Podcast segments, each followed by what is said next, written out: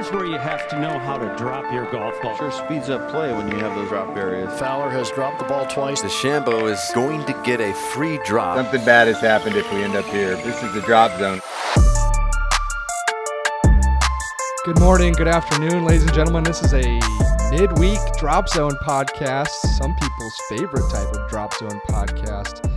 Dylan, we talked to Rick Reilly today. We we recorded a little PGA Tour Stock Exchange update. We have a lot of fun stuff for the hardcore drop zone fans. But first, of course, we have a Radmor ad read. It is the presenting sponsor of the Drop Zone podcast. Uh, like we always say, a Seattle based startup. Um, honestly, I'm wearing the Drop Zone shirt right now. I think you It looks good. well. You got a nice, nice navy stripe on your white shirt there. Nice little navy collar. Uh, I mean, we all know Sean Radmor Golf's the best apparel in the game. I'm hijacking this read because I'm so excited to send the people to radmorgolf.com. That's R A D M O R golf.com where they can cash in on a 25% discount when you use the code DROPZone at checkout. I would encourage everyone to do that right now. All right. Dylan, what was your favorite part before we kick it to Rick Reilly about our discussion with Rick Reilly? I mean, honestly, I just want people to kind of let Rick's words wash over you. If you've been reading Rick Reilly for, you know, the last several decades, like I have, you'll just notice that he talks the way he writes. And I think that that, that, you know, comes into play repeatedly throughout the interview. So it's well worth the listen. Yeah, he's got some takes about Tiger, Phil, Trump. I think he might have said something about Greg Norman. I can't remember. He's got a lot of thoughts to get off his chest, and honestly, we kind of teed him up. We we sent him. Uh, we, we, we, We, pressed play and got out of Yeah. the way. exactly. So we will do that as well. We'll get out of the way and enjoy Rick Reilly. Rick Reilly joins us now. The world famous sports writer, golf writer, published author. He's got a book coming out. Uh, I believe this will be today, May 10th. It is called So Help Me Golf. Rick, can you give us a synopsis of, of what So Help Me Golf is? Because uh, it's a lot of things, right? in sports writing, we call it saving string. You know, and so I've been saving string on this book for probably 35 years, ever since I started to love golf at 13. Uh, before that, I hated golf because my dad was a golfer and he was a drunk. So he'd come home and and just it was terrible. It was terrible when he got home drunk from golf, and he got home drunk from golf a lot. And so we were scared of golf, and we all hid, you know, because he could get very violent. And so I hated golf and swore I'd never play golf. But my brother loved golf. and my brother got his hand me down, my dad's hand me down clubs and took me to the range.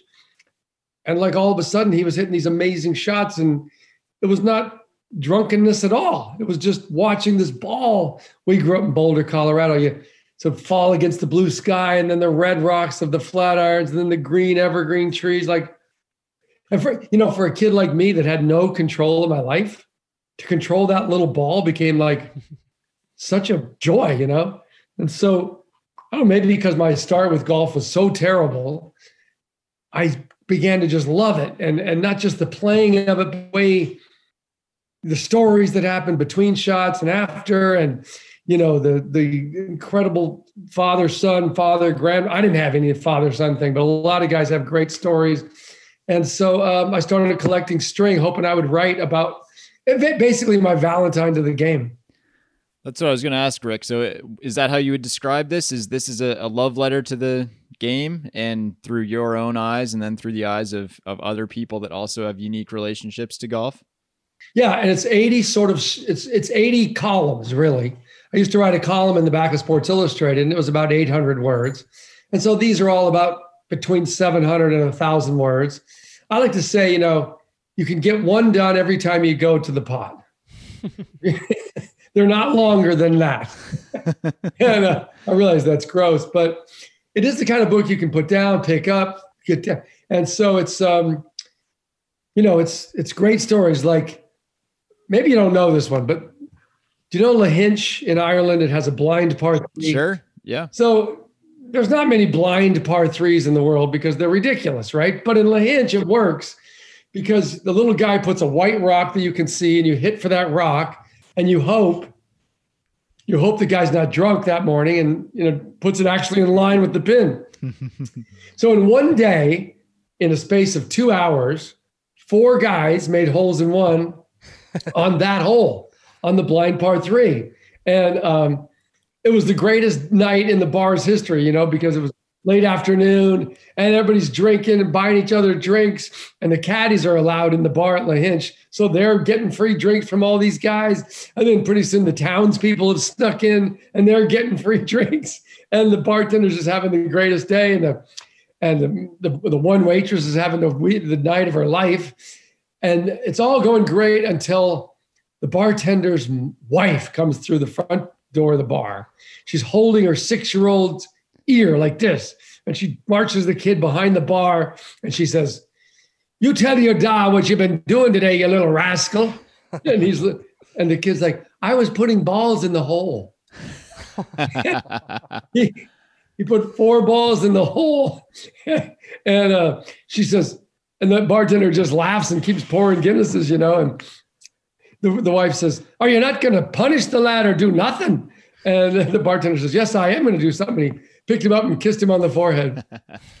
That's fantastic. You know, it's that kind of stuff. You know, I was thinking about why there's so many great golf moments and stories.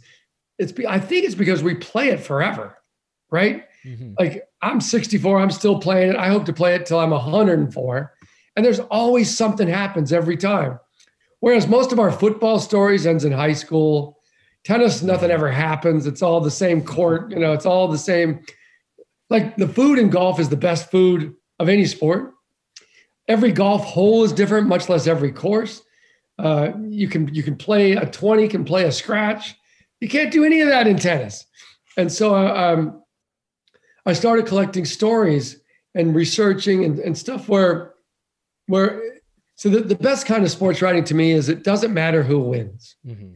That's that's the best kind of sports movie. It's the best best kind of sports writing when it's just about the fabric of the people, you know, the people. And, and sometimes, as they said in White Men Can't Jump, when you win, you lose. And when you lose, you win. And when you tie, you don't even tie. So I started finding these stories, and that's what's in the book. There was a there was a pilot for the Air Force during the Vietnam War who was on a reconnaissance secret mission to shoot pictures of bridges that they wanted to blow up in North Vietnam. He was shot down and he was put in the Hanoi Hilton, which is the horrible prison where John McCain spent all those years. And this guy, his name was is Colonel uh, Colonel George Hall, Colonel George Hall, and he gets put in a six foot by seven foot cell. And yet, every morning for four years, by himself, he played golf. He found a stick and he snuck it in his pant leg. He snuck it into his cell. And then every morning, he would play his Hattiesburg Country Club golf course and not just play it. He'd get up, kiss his wife, get in his, you know, Chevy, drive through the little streets, wave to the used car guy, wave to the grocery store lady, uh, park, kid, kid to the shoe shine guy, put his shoes on, literally doing all this stuff in the cell. Gets to the first tee with his three buddies, hits his drive, right? He was a college player. So he hit it about 240. So he hits it about 240, paces it off in his cell, right? Oh now he's got 132 yards left. For him, that's a nine iron. Paces that off. Now he's got a 22 footer, knows exactly how it breaks in his mind, paces that off, always two putted, always made par. And then he, he, he'd wave to people on the course, Mrs. Havermeyer, how you doing? Did Fred ever fix the roof? Oh, hope it doesn't rain, you know, all that stuff so he leaves Hattiesburg as a pilot at 180 pounds. Seven years later, he comes back to Hattiesburg at 100 pounds. But he lands at the Hattiesburg airport. They bring him outside on the tarmac. They've built a little stage for him. He gets to the podium, and the whole town is there in front of him. And he starts crying because he sees the shoe shine guy. And he sees the guy that he waved at the the lady that ran the grocery and the used car guy. And he sees mrs havermeyer and he sees his buddies he plays with. And he just starts crying because he said he said to them all you saved my life. You in this game we all love saved my life. I would have probably died if I had if it hadn't been for golf. And that's kind of how I feel about golf. It's it's so woven into the fabric of who I am. Well, for whatever that's worth. I remember not being able to play for a year, and I went out of my mind. And so, Wait, why couldn't you play? the- because I hurt my I hurt both my elbows, and I realized how much I missed it. But not what not the game itself, but the the whole the whole being there. You know what I mean? I don't know if you guys feel that way, but so that's the kind of stories, funny or emotional, that are that are in this book, which, as you say, goes on sale today. No, we, we definitely feel that way. I have a, an impending shoulder surgery that's probably going to happen in the fall because it Oh, can't happen right just hate it. now. um, and so, yeah, part of the, the book is also stories about famous professional golfers. I know, uh, at least in the teas, it says there's stories you've never told about Greg Norman before. part of that. Uh, also, you believe that, you know, at least in one way, Jack Nicklaus is better than Tiger Woods. I want you to explain that last part because surely you know that Tiger Woods is better than Jack Nicklaus. Tiger Woods is a better player than Nicklaus was. But I'm talking about I'm talking about who had the greatest career, who managed their life as a pro better, Nicklaus or Woods. Woods, of course, should have won more majors, but Jack kept it together. You know, he he he kept his family happy. He kept his wife happy. He kept out of much injury. Like there weren't many injuries in Jack's life. Um, you know, he once told me, I didn't know people were even counting majors. He said, My hero was Bobby Jones. I just wanted to be Bobby Jones. In fact, he uh, he was trying to stay amateur his, as he got out of college. He took an insurance job and he showed me the plaque. He was voted uh, Employee of the Year at some insurance job. I was really good, he says. Uh, but he realized, you know, that he needed to make more money. But he didn't know until Dan Jenkins started counting majors that you count majors. So how many? He says, I don't know how many I'd have won if I'd have pointed to them. But sometimes he said, you know, I would be watching my kids, you know, little league games and not preparing for the PGA, not knowing it would be a big thing. So, you know, and also, Tiger's not much fun. I agree with you there. Boy, Tiger's all about Tiger. That's how his dad raised him. He and his dad used to have this, because I knew his dad well. And it- he said, We have a motto. Like, what is it? It says, We came, we saw, we won, and we got the f- out of town. I mean, that's kind of how Tiger is. Like, you have dinner with him, he doesn't eat dessert. So when he finishes dinner, he just leaves. There's no money for the check. There's no tipping the valet. There's a valet here in LA. He got so sick of being stiffed by Tiger, he'd stand in front of Tiger's door and say, How'd you play today, Tiger? Waiting for his fiver, you know? And finally, Tiger would painfully reach out and give him the five. So, you know, I'm a Phil Mickelson guy. Phil tips 100s mm-hmm. I said, Can I look in your wallet once? It was $4,800, all hundreds. like, why all the hundred dollar bills? He goes, You got a tip, don't you? Like, whoa. And I, I mean, Bones tells the story about the time he won at the Masters, and the two clubhouse guys practically wept because he was going up to the champions locker room and they were going to get those $2,000 tips anymore. So I just look, I think Tiger's the, had the greatest skill set of any golfer and some of the worst manners. You know, he, uh, you know, that where, where the car accident happened is not far from where I'm sitting. And he just fell asleep, no skid marks, whatever he was on, whatever he was doing. He would throw blowing across two lanes, across a median, across two oncoming lanes. Luckily, your daughter wasn't in those. Threw a sign and into a tree. So when people say, "Oh, all all the Tiger's been through," yeah, I know he's been through. He's been through two oncoming lanes and a tree because he's got a problem with pills. He's already been busted twice on that. And for some reason, the LA sheriffs didn't didn't think to even test him. But I'm just saying, if you if I want to watch a great golfer, I'll watch Tiger. But if I want to know and be friends and write about a great golfer, then I pick Jack. All right, so Rick, somehow here we are, you know, whatever it is, 25, 30 years into their careers, and Tiger and Phil are still, you know, at the forefront of, of golf headlines. And I don't know how closely you track the day to day of you know professional golf at this point, but but what do you make as a Phil guy? What do you make of this iteration of his career? Well, you know, I love Phil, but Phil always tries to be 23% more clever than he needs to be. And it's in that 23% tum- sometimes when he says stupid crap. And some of that take was so stupid. Like the whole thing started with, I want to own my own video. What? Mhm. You don't get to own your own. Jordan, Brady, they don't get to own their own video. Start a network, I guess. Maybe then you could own it. Mhm. Make a deal with the Saudis. Maybe then you can own your video. So believe me, he says a lot of stupid stuff, and I usually call him on it, but he says a lot of smart stuff too. But none of that was smart. Now, you're going to say to me, well, those some pretty, you know, calling, using MF in the quotes and all that.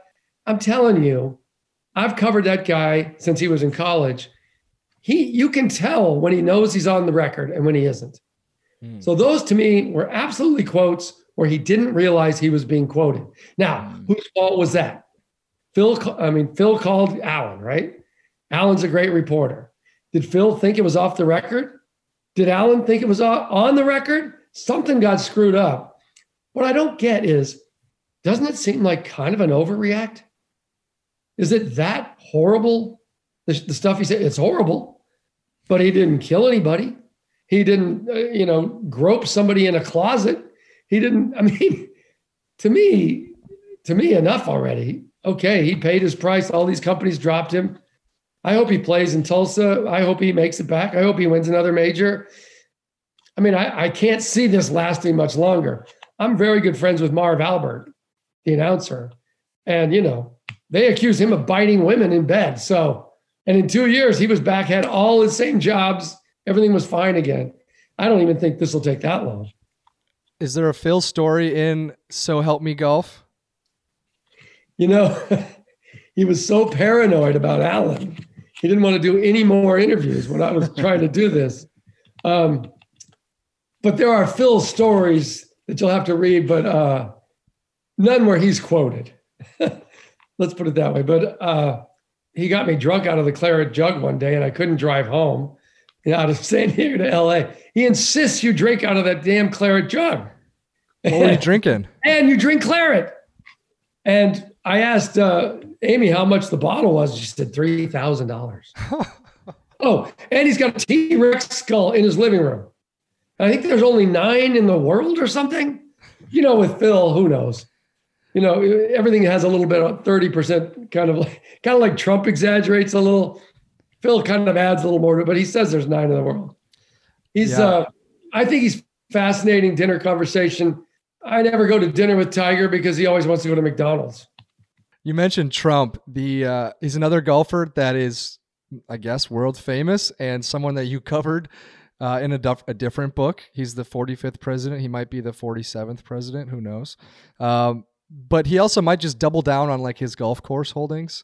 I, I think that the next couple years, this is kind of me giving you my opinion. I think the next couple years of golf, uh, Trump as a golf course owner will be fascinating. What what do you kind of think of of this maybe president, definite golf course owner, and kind of his role in the game?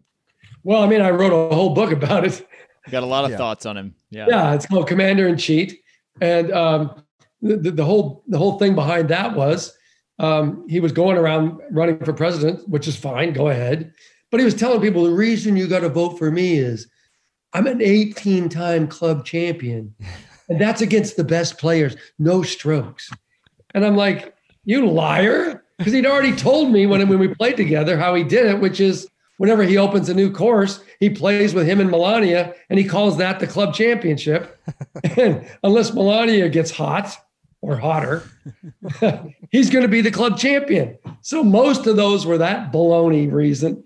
Then I started looking into this for like, I wonder if there's an article here for you know the Athletic or somebody. So I started looking into it, and the rest were all bull crap too. Like sometimes the guy told me, "Oh yeah, he wasn't really in the state, but he shot well in Philadelphia, and so we gave him the title here because it's his course." and so, having played with him, the 2.8 handicap is phonier than Velveeta, and then this business about his golf course ownership. Oh, like here in LA, Trump Los Angeles, Trump National Los Angeles, it's best course in the in the state. He says, like the state has Pebble Beach, Cypress Point, Pasatiempo, uh, you know, California Club. Who you? Torrey Pines. Who are you kidding? He's like, that's all. They're all toy boxes compared to my. It's so bad. If you walk, if you wear a Pebble Beach shirt to his course down here, the the uh, pro makes you buy a Trump shirt. Wow. I mean, he's just living in some kind of fantasy land. He thinks his courses are better than Bandon Dunes. The best course he's got in America is Bedminster, which I think right now is 148th.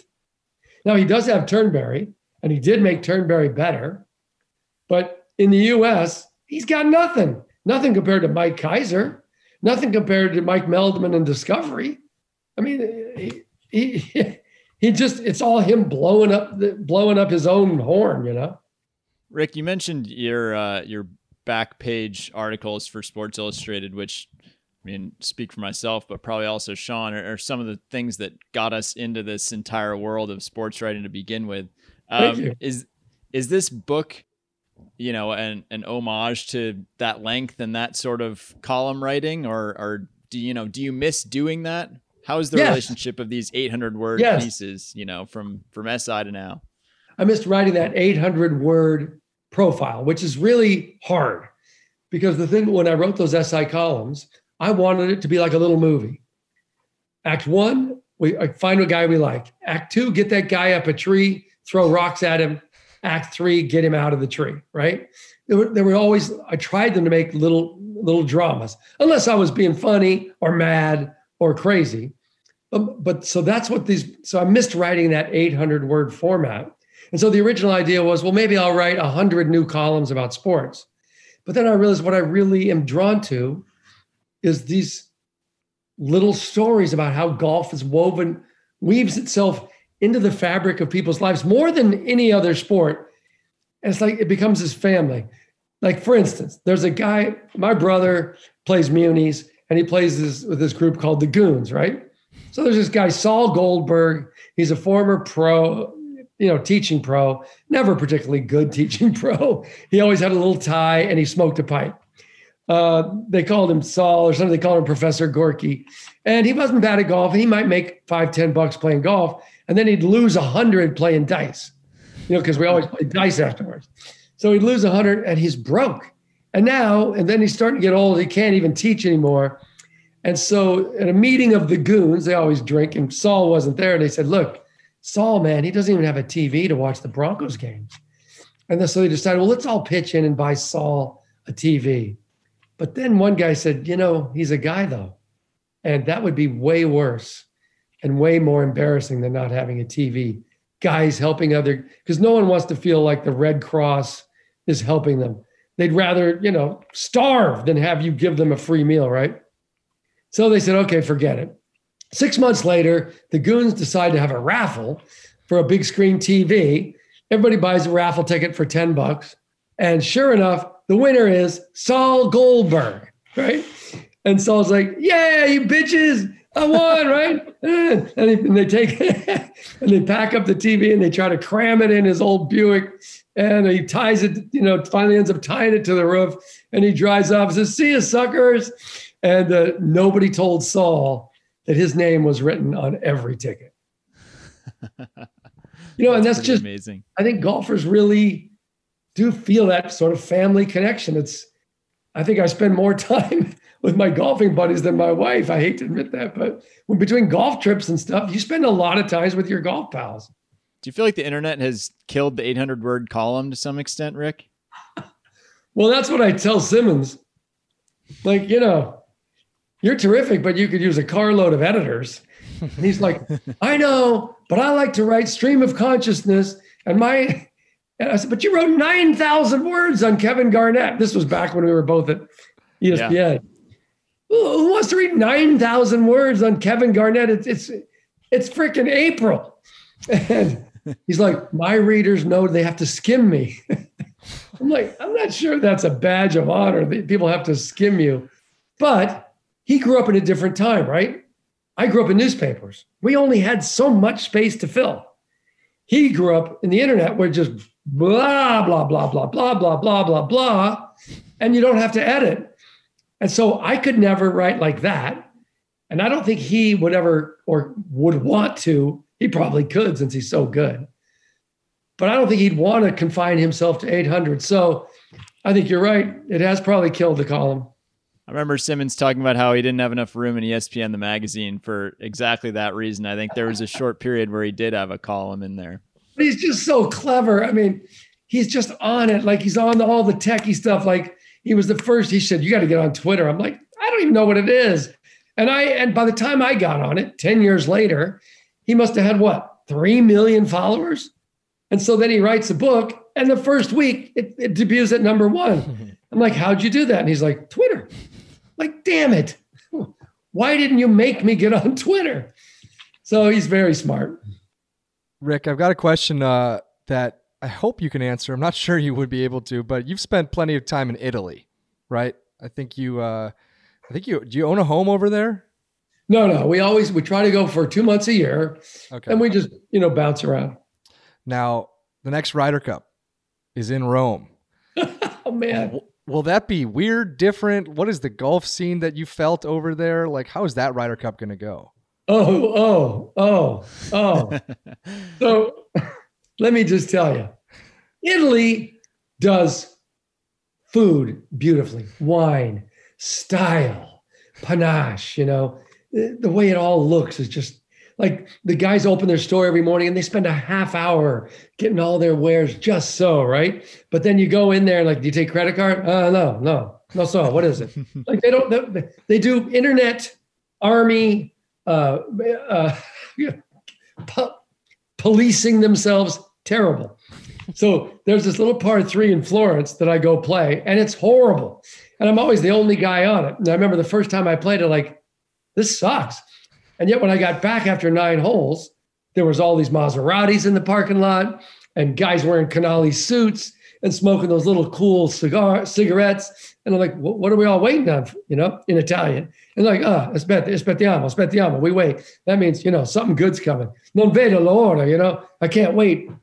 This, these two women come out from their house behind the club with steaming plates of veal and this beautiful gnocchi pasta and a lovely salad and the homemade tiramisu and a nice wine. It was all like 10 euros. And all these rich guys just sat around and ate. And they sat there and, of course, drank wine for two more hours. No interest in the golf. and I'm afraid that's how it's going to be. They're not, they don't much care about golf. When, um, when, um, what, what's his name? Uh, the guy, the Italian that won the Open. Molinari. Molinari, when he won, uh, it didn't even make the front page of sports. It was tucked in behind the motorcycles. Oh no! Sounds like the clubhouse uh, spread is going to be fantastic, though. Oh, yes. Are you going? Oh, You yeah. Going to Uh, we're hoping to go. Yeah, yeah. We're we're planning on being there. Any advice? There's no city like Rome. Oh my God. Text me. I'll give you a hundred restaurants in Rome. Awesome. You got to Uh, do it. My last question for you, Rick. Do the golf gods exist? And if so, do you have a story to prove it? wow. Yes. Yes. Of course, the golf gods exist. Uh, I mean, although Patrick Reed is still playing, um, there's a so there's a new Top Golf um, right near my house in El Segundo, and uh, there's all these funny signs that they, they, oh, so it's Top Golf, but it's the only Top Golf with its own golf course. By the way, Yes. yeah, yeah. We were reading about this place. in the book, you'll find out that I invented Top Golf and got screwed out of it. And I have proof. It's, it was in my novel in 1997, exactly what Top Golf became. And a guy who was working for what was then a British company said, They're taking your, your idea straight out of your book, Missing Links. They're making it. And I'm like, What the hell? He said, They've already opened two over here in England. So I called a patent lawyer, lost, never got a dive. But anyway, it's fantastic. And so this little golf course has all these signs. And one of the signs on the green is the golf gods want you to fix your ball mark. So if you if you look for a guy's golf ball out of bounds, golf gods will get you. If you're a higher handicap guy giving a lower handicap guy advice, golf gods will get you. If you bitch on a putt and it goes in, you owe me five bucks. Golf gods will get you. Rick, over the years, who's the player that has liked you the most on tour, and who is the player that has liked you the least? Well, Tiger hates me the most. And this guy came up to me the other day and he said, 2011 Masters, I'm an amateur going to play in my first Masters. Uh, he, he went to Stanford. Anyway, so Tiger's going to, he says, let's have lunch and I'll show you the course because he likes Stanford guys, which is pretty nice for Tiger to reach out to anybody. So um, they go up to the champions locker room. If you've ever been up there, it's really small. There's barely enough room for maybe three tables for three lunch tables.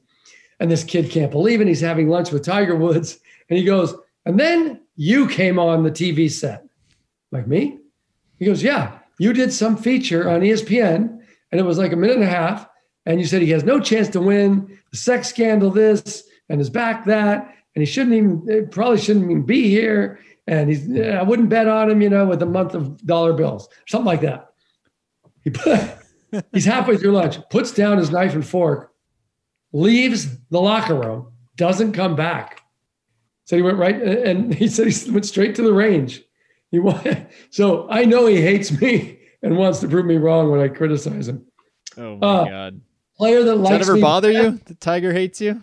Hell no, no, because you got to treat people well.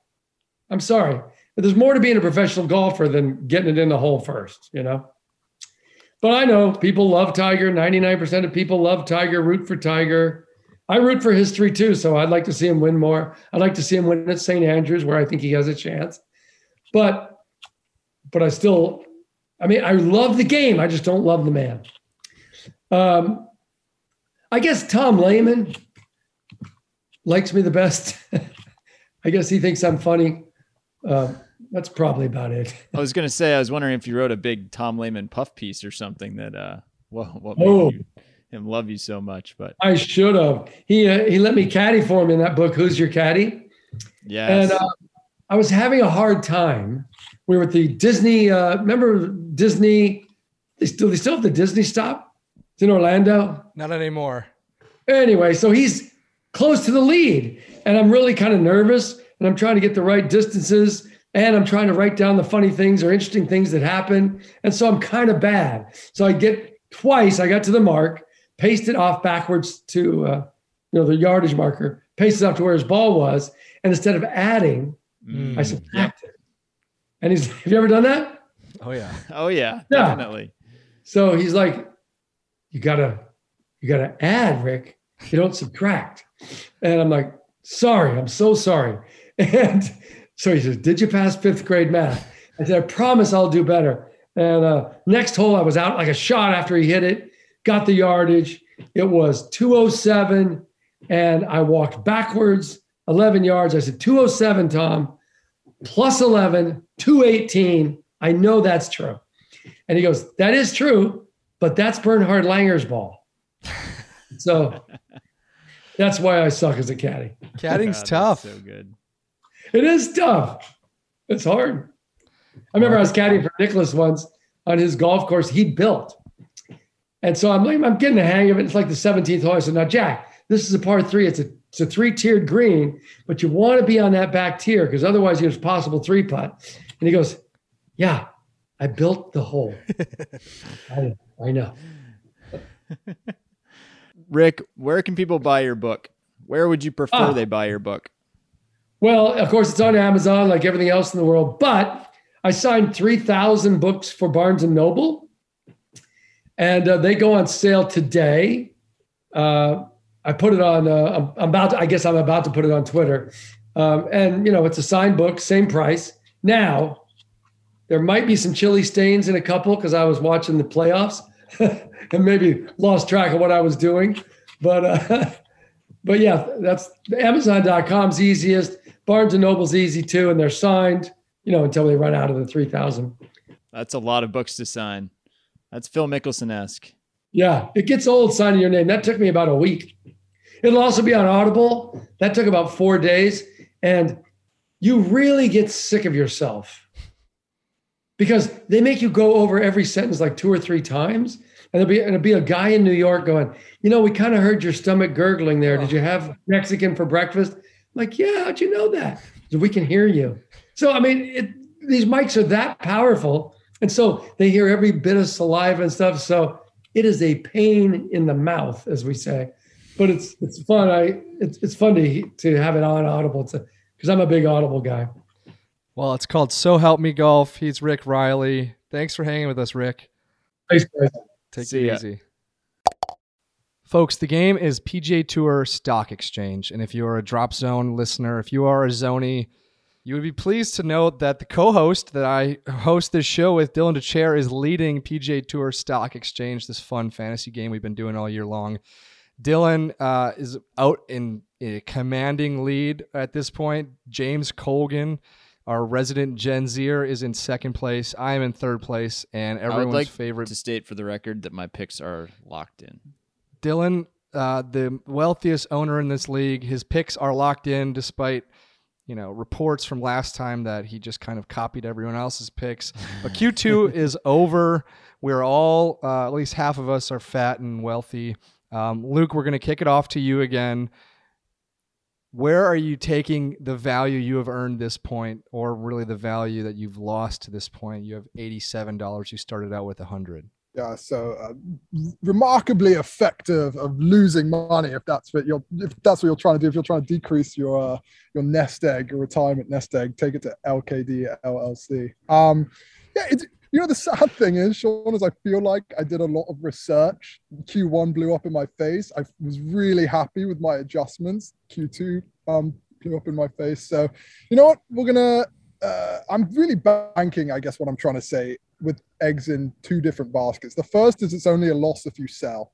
The second is that uh, I may have been early, but I'm not wrong on some of these investments. So with that in mind, I'm basically just making one small adjustment and praying to God that some of my remaining holdings are going to basically win a major because it's a two major quarter here. And that's really all we got left. So I'm exiting my Brooks Koepka position. Um, Wow. uh, so I'm going to take the I'm going to take the uh, seven-ish percent loss on there, sell my three shares, and basically I'm going to take the remaining funds and I'm going to just take a swing on somebody who will likely play a lot of tour events, play in the majors, and then that swing is going to be Cameron Champ. It's going for 1.5264 is his world ranking, so I, that gives me enough for nine shares of him uh, and change, given the adjustments you have to make to make the numbers work. But that will bring me up to about eighty-seven dollars. And uh, let's hope that Cam Champ tears apart the country club. Maybe maybe sneaks another win in. You know, I think uh, there's a lot to like in his game, and I think that Do you know if he's in the field? oh, you know, we're gonna you may have to play his way in. Is what I'm trying to say. he's gonna play in a lot of tour events in the meantime, and uh, he's a kind of a proven winner on tour with a lot to like in his game. You know, but really, the way this is going to turn around for me, if it does turn around, is uh, DJ and Tony Finau at the top of the ticket are going to just need to. They just need to play better, right? I, I I stake my bet in two guys who just simply aren't playing well. There are signs of life from both of them, but with two majors this quarter, they need to they need to show something in it in order for me to get back into the into the black. Wait, so you you you gave up your Koepka stock, you invested all of it basically in Cameron Champ.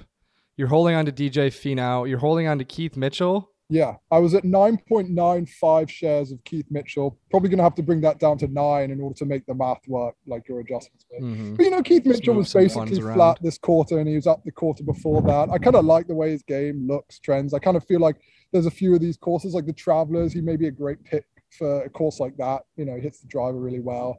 Um, so I'm, I don't want to. I'm not ready to. I'm not ready to take the take the profit on Keith Mitchell yet because I actually think he could rise a little further. But wait, how how do we feel about like Webb Simpson stock that which went down 26% in Q2? Yeah, so I mean, like in retrospect, Molinari was the James one of James's pick was like a really clever investment. It was kind of the role I was hoping Webb Simpson would play to me, coming off an injury, really consistent before his injury. Thought he was going to play quite well. Um, obviously didn't happen, but I'm just I can't take a 25% loss on my balance sheet right now because then I'm going to have to make something up in that in that place. So it's better off to just just try to let it ride and and see if it gets a little higher. That's my thinking behind keep it wet. All right, I'm just gonna try to make sure I can uh, track this appropriately. Right now, you've got nine. You, you're you're talking about selling off essentially a full share of Keith, Keith Mitchell. Yeah, I was at like nine point nine five. Bring it, bring that down to nine, and then that should give me enough for nine shares of Cam Hey. Champ. Hey, we trust LKD LLC to really crunch the numbers. You got great CPAs over there. I know. I know you guys do everything by the book. I will take the reins from you, Luke. Uh, slightly disappointed that you're really only moving one holding around, only because I know you're one of the most creative bookies out there. Um, I Also, am. I would like to just interject and say, like, wow, because you know, in almost any organization, when you see the type of underperformance and Yeah. I mean, dare I say, failure seat. that you would see that you're seeing right now at LKD LLC, heads are gonna roll, and you kind of have to wonder about the leadership in charge of that place. You know, like like I said, Dylan, that the I, I may have been early, but I wasn't wrong on some of these. I think DJ is going to come good. I could see him winning uh, another major. It wasn't that far removed that he won his last major. Tony Finau has been underperforming. It's true, but I think that he has been showing signs of life recently. Won last year. You know, there was a slight adjustment after that win, but I think there is enough there to not completely write off these two things. And at the end of the day, if the shareholders want to quibble with my leadership, we can we can address that at the end of the year. Yeah. But Look, Luke, yeah, you don't have to explain it to me. It's really just it's the board, it's the shareholders. I mean, I, I think I'm. I am not investing. I think- I'm taking my money elsewhere, so it's not really an issue for me personally. I would just like to say I think I'm doing my fiduciary responsibility to the shareholders in not taking the loss on some of these holdings. I'm going to let them play out because I think the value's there. By diving into Cameron Champ, you are doing your fiduciary best for your shareholders. Look, we can't argue with it until we can after maybe Q3. Uh, Sean, what do you Cameron got? Champ. Cameron Champ is in the field of the PGA, which is which is great to see for you and LKD LLC. I am. Uh, we're moving some things around. Um, Brooks Koepka, the cover star of the upcoming issue of Golf Magazine, he will not be uh, involved with Zak Investments anymore. We're selling all of the Koepka stock for which we owned $24 worth. We're selling all of the Louis Oosthuizen stock. Sounds like he's going over to playing LIV Golf Investments opportunities that he finds, and uh, we don't want to be a part of that. So Louis and Brooks, they have been cut. We're also selling off 14 shares of Gary Woodland. Gary has been net positive for us thus far this year but not in Q2. Every one of my holdings was a net negative in Q2, so I was the big loser there. And uh, we're doubling down uh, with we're buying one more stock in a quarter of Stephan Jaeger. I cannot give up on my guy. As I've said many, many times, he is the uh, he was the heir, you know, apparent to take over the PGA Tour. Maybe not take over, but to be the best graduate from the Corn Ferry Tour and he has only recently started to show form. So he's kind of back to where I thought he uh, he thought he'd be, and we need him to take off a little bit more. But I'm taking all the funds from a little bit of Woodland, a little bit of Koepka, a lot of Louis Oosthuizen, and I'm diving into two blue chip stocks. Buying up six shares of Dustin Johnson. We're buying the dip. I know Luke Luke has been talking about how much promise Dustin Johnson holds. We're buying up six shares of DJ to kind of just keep Luke keep Luke down. Like if, if DJ succeeds, we both succeed. I won't be in last place. This is a bit of like a pinching pennies thing and, and trying to stay ahead of Luke. Um, and then six shares of Jordan Spieth. Guy's going for the career Grand Slam. He's playing this week in Texas. This is a, an event he's played really well at, the Byron Nelson in the past. I'm finding some eh, very immediate as this as the real stock exchange goes down in recent weeks. PGA Tour Stock Exchange is going to go up, and we're going to get some immediate gains from Jordan Spieth. Six of each of those guys. So we now have basically fifteen dollars worth of Woodland, thirteen dollars of Stephan Jaeger, thirty-one dollars of Spieth, and thirty dollars of Dustin Johnson. And I want nobody else, no one else. We've we've gone the minimum of four stocks you have to hold, Wow. and a number of blue chip stocks. If either of those guys win either of the next two majors in Q3, is going to be a good quarter for me. Certainly a lot of exposure for you out there, Sean. Can I uh can I interject here? You may. You may speak Is for the first time today. Is that Spieth as in Jordan Spieth? Yes. Is there another Spieth you know of, James? Just trying to understand why someone would want to buy a player who's won twice in the last four years at their highest ranking in that same period of time. Not exactly sure. I mean, People I guess I guess that's why so. I guess that's how we're understanding how uh, you know, we've got a couple couple companies bracing in There's the red and a couple surviving in the black, you know. There's too That's, much uh, potential in this market to ignore Jordan Spieth and the best players on the board.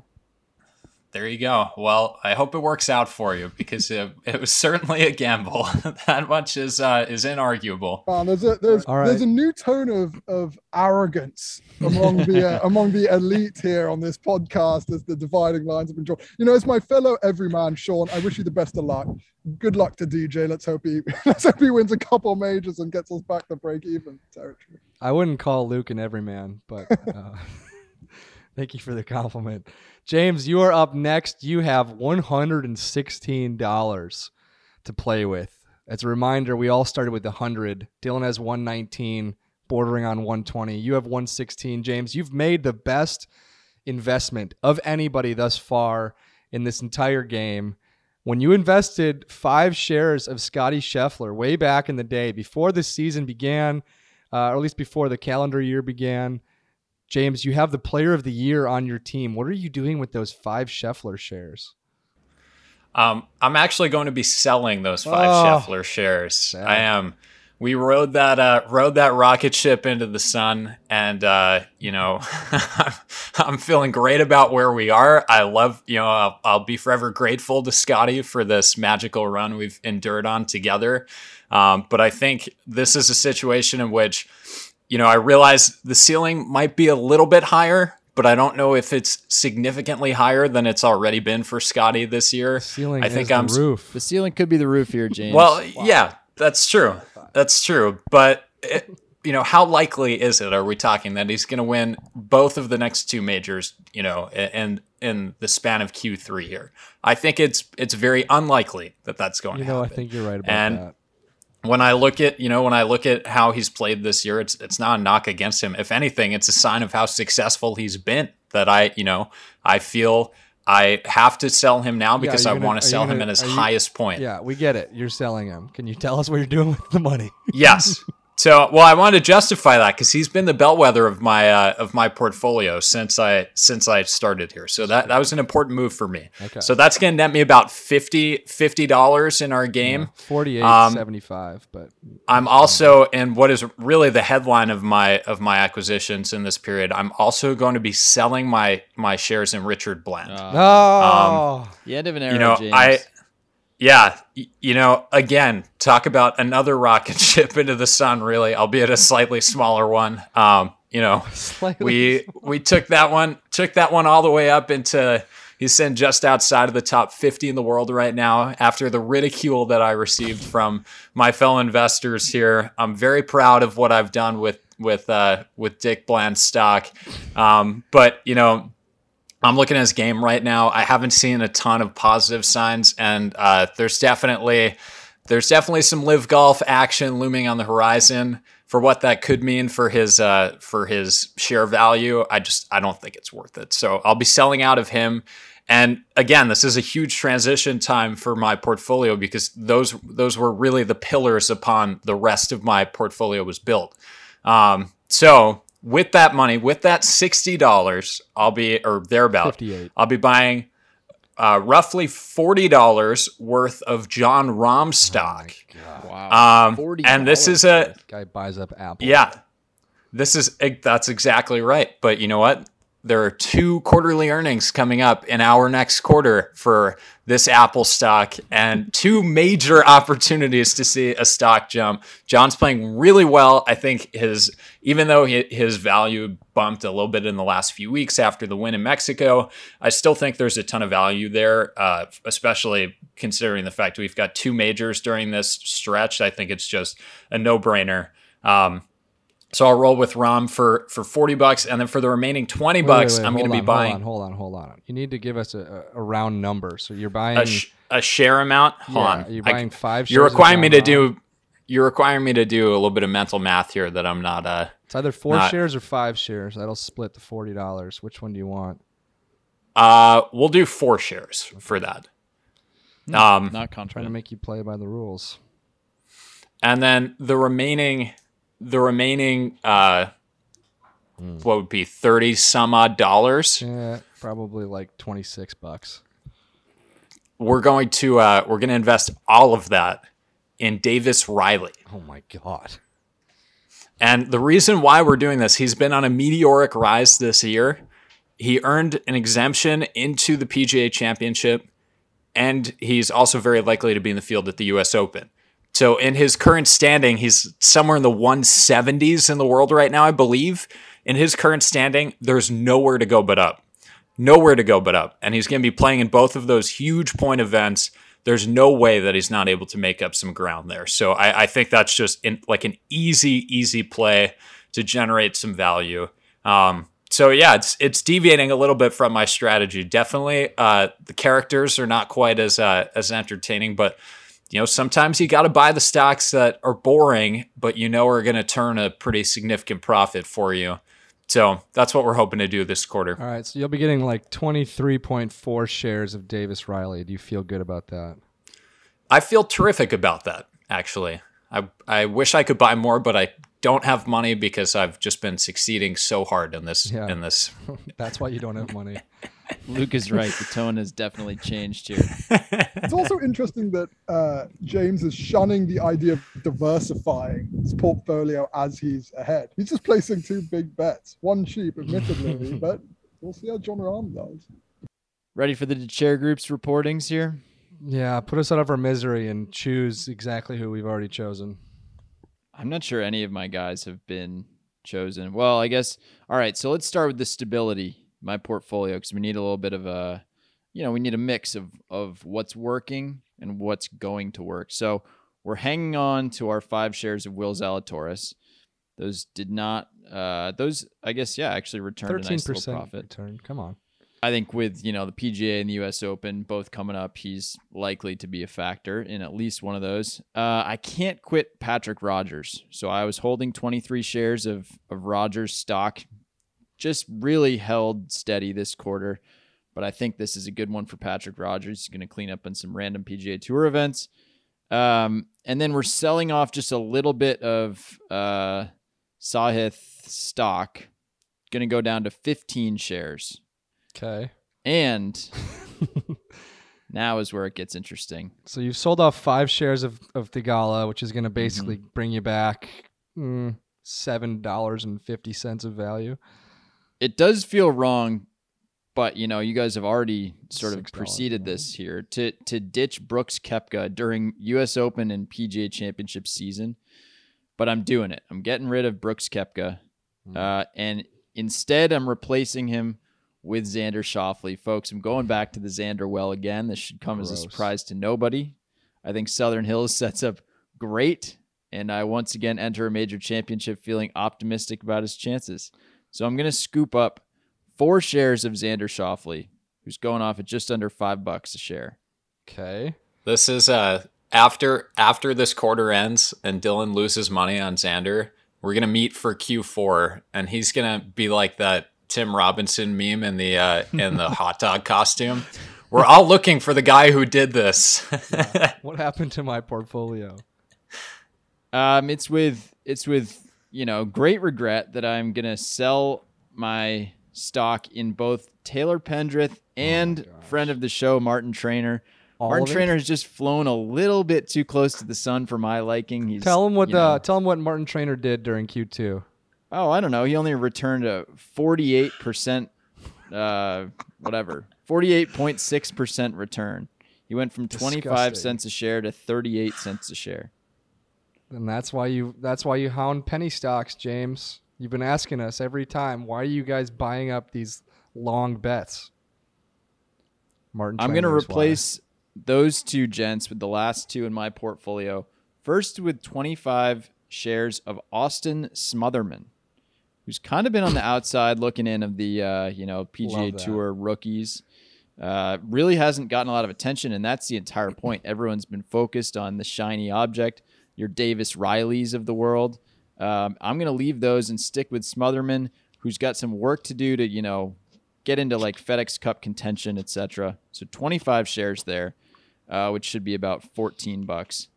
And then my final purchase. This is going to be just over 250 shares, if my math is correct. Oh, gotta be kidding me. Goes to one Tiger Woods. one made cut at the PGA Championship, and this investment has a decent chance of uh, coming back positive. He's going off at 12.65 cents per share. Give me 250 something shares of Tiger Woods, which accounts for about, you know, almost 30% of my portfolio here. All right, let me just do the math. James and Luke, you can discuss. I don't want anyone to say that the chair group is is resting on its laurels in the top spot in the market here. These are borderline nepotism picks, I think, uh, between Xander Schauffele, such a friend of the pod, as established multiple times, and then uh, Dylan's longtime fandom of Tiger Woods. You know, I think uh, I think the uh, governing body here is going to have to look into some of this. Uh, That's a inside. thirty-one dollar ownership in Tiger. I would say, on the contrary, selling off Martin Trainer was probably a pretty smart move. You know, with the uh, the SEC sniffing around. That's a gigantic You know- stake in Tiger Woods. That's all I've I'm- got to say. I'm- James is I'm speechless. frankly, I'm str- yeah, I'm struggling to come up with words to describe this. I mean, truly, it's a uh, it's a it's a jump off of the off of the high dive. That's how I would describe it. and you know, I think you're hoping that you're gonna land on a trampoline and shoot back up a little higher, but You know, I think Dylan is the most connected uh, Tiger Woods reporter, maybe at golf.com. I'm, I'm wondering if there's some inside information. Like, is Tiger going to play more than two events this quarter? Is he going to play the Memorial? Dylan, you got any information you want to share? I know nothing more than the general public does here, Sean, and I would like the SEC and uh, you know any other affiliated organizations, the IRS potentially down the road to if they're if they're listening. I'm sure they are. It's Um, entirely possible he plays one event. It's very possible. It And you know are what's we are happen, Dylan? pushing our chips into the Southern Hills basket here. Yeah, if he misses the cut at Southern Hills, which I think Vegas would probably put as even odds bet, uh, maybe even maybe even worse. You're not going to have a positive return from Tiger for probably 13, whatever, how many weeks Q2 is going to last? 10 weeks. It's just going to go down. You know that's how the ranking works. Yeah, but you know when you're only at 12 cents, how far It's down not- can you really go? It well, you can go down a lot because you I got suppose we could 250 find out. shares. that is your biggest holding by a, by a, a, a factor of almost twelve dollars. You've invested twelve of your hard-earned PGA Tour Stock Exchange dollars. Your thirty-one, excuse me, of your of your hard-earned dollars into Tiger Woods. Twelve more than anyone else. How confident do you feel? I feel confident, and I think Friday afternoon at Southern Hills, we're really going to see how this is uh, how this is progressing. Luke, I just want to say from uh, the person who's in third place speaking to the person who's in fourth place, both of us in a huge deficit. I could not be happier with the two lead dogs and what they've done with their portfolios right now. They have put themselves at risk. Let's put it that way. it's way more fun this way. Oh no, I was I was about to say that if there's a way for these uh for, for the elite of this call to lose their standing, this is probably it. Making big bets on like blue chip, high priced players. You know, I, I I think our Dustin Johnson bet will come good. You know, we may need to start talking acquisitions if, if it doesn't, Sean. You know, merging our two companies, but we'll we'll cross that bridge when we come to it. In the meantime, let's hope Tiger Woods makes the cut, Southern Hills. After this call, I'm going to just dive into the numbers and see what Tiger Woods stock has done so far this year. What Q1 and Q2 returned for Tiger and just post that in our group chat. Guys, all I would say is that what's not necessarily cool is $119. What's cool is a billion dollars, and Tiger Woods winning the PGA Championship would get us meaningfully closer to that amount. You know, I feel like uh, I feel like, and Dylan, maybe you can relate to this. I, you know, I've been following the news pretty closely. I was wondering, you know, how does it feel like to be Elon Musk buying buying Twitter? And you know what? I know now. I know now. Lovely. Well, gentlemen, thank you all for uh, continuing this very foolish but fun game, and best uh, best to everyone in the market in Q3.